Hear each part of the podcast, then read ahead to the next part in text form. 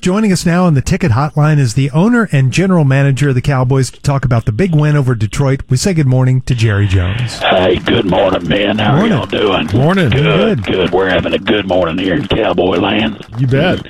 We got us a birthday, and uh, and we're celebrating. We got uh, quite a team on our hands here. You like that, Micah freaking Parsons? He's amazing. Amazing.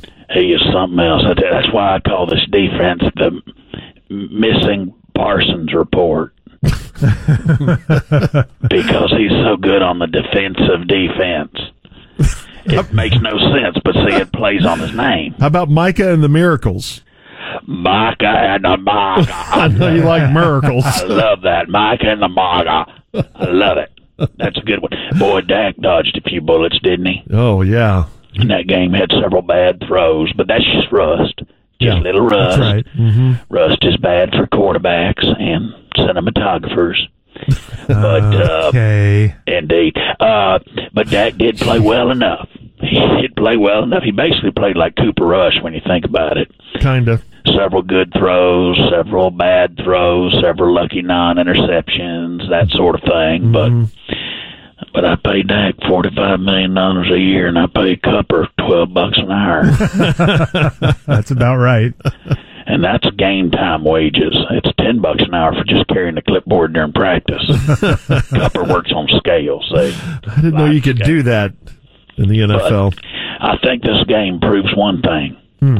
we are going to the Super Bowl. Yeah, I don't know Oh about that. boy, Any team that has as many lucky breaks as we do, despite their own iffy playing, means that Zeus and Athena they want the Cowboys to go to the Super Bowl and win. you think? So this is the hand of the gods that's guiding this team.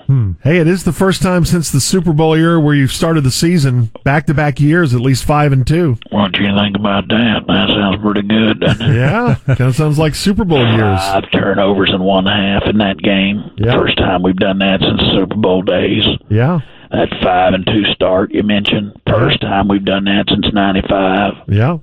Starting to look like the mid '90s all over again, baby.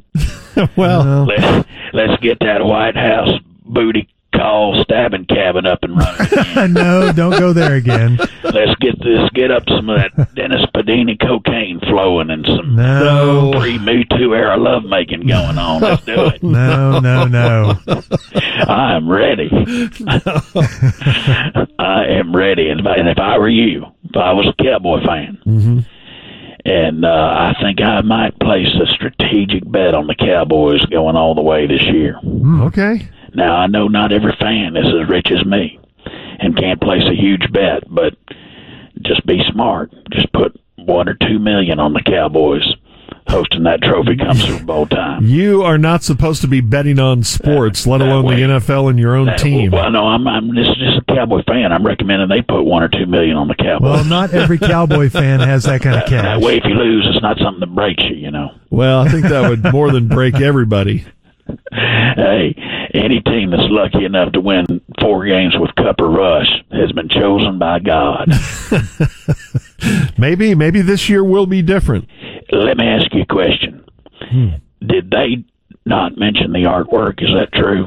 That is true, as far Didn't as what see I it. saw yesterday. All right. Well, then that I have an under the table deal that they have to mention that artwork because uh, it just pisses Gene off when they don't.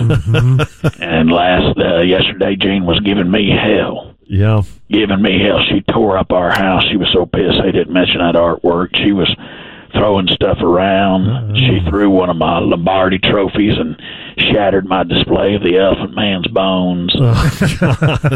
she tore up seven of my Dead Sea Scrolls, tore them all to pieces, Oh. Wow, Oh, you have quite a collection. and then wrote with a Sharpie, Jerry Sucks, on 12 others. Wow. Well, they can't mention it every week, can they? Yeah, well, they sure can. What is it? To, what's it to them? Takes them, you know twelve seconds to mention it, and uh, that that gives me a little bit of marital freedom for the rest of the week. If you know what I'm saying. I mean, now the thing about it, this week they didn't mention it, so now I won't be able to operate Uncle Jerry's mammogram clinic in the bathroom of local steakhouses all Ah. Uh, week. you don't need to be doing that anyway. Did Did you see where I apologized for the language I used toward Robert Kraft? Uh, yes, yes, and you should, probably should. I can't believe I had to apologize for that language that I basically use every night at the dinner table during the opening prayer. Oh no, God. And for some reason now, I mean, just because Beto is turning America into a cuck den, all right, I've look, got to publicly apologize. we're we're gonna cut you off right There's a there. world coming to here.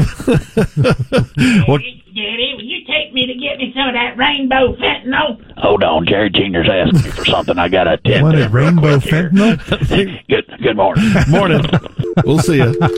There goes Jerry. He's got Why his is he hands full. asking for that? No.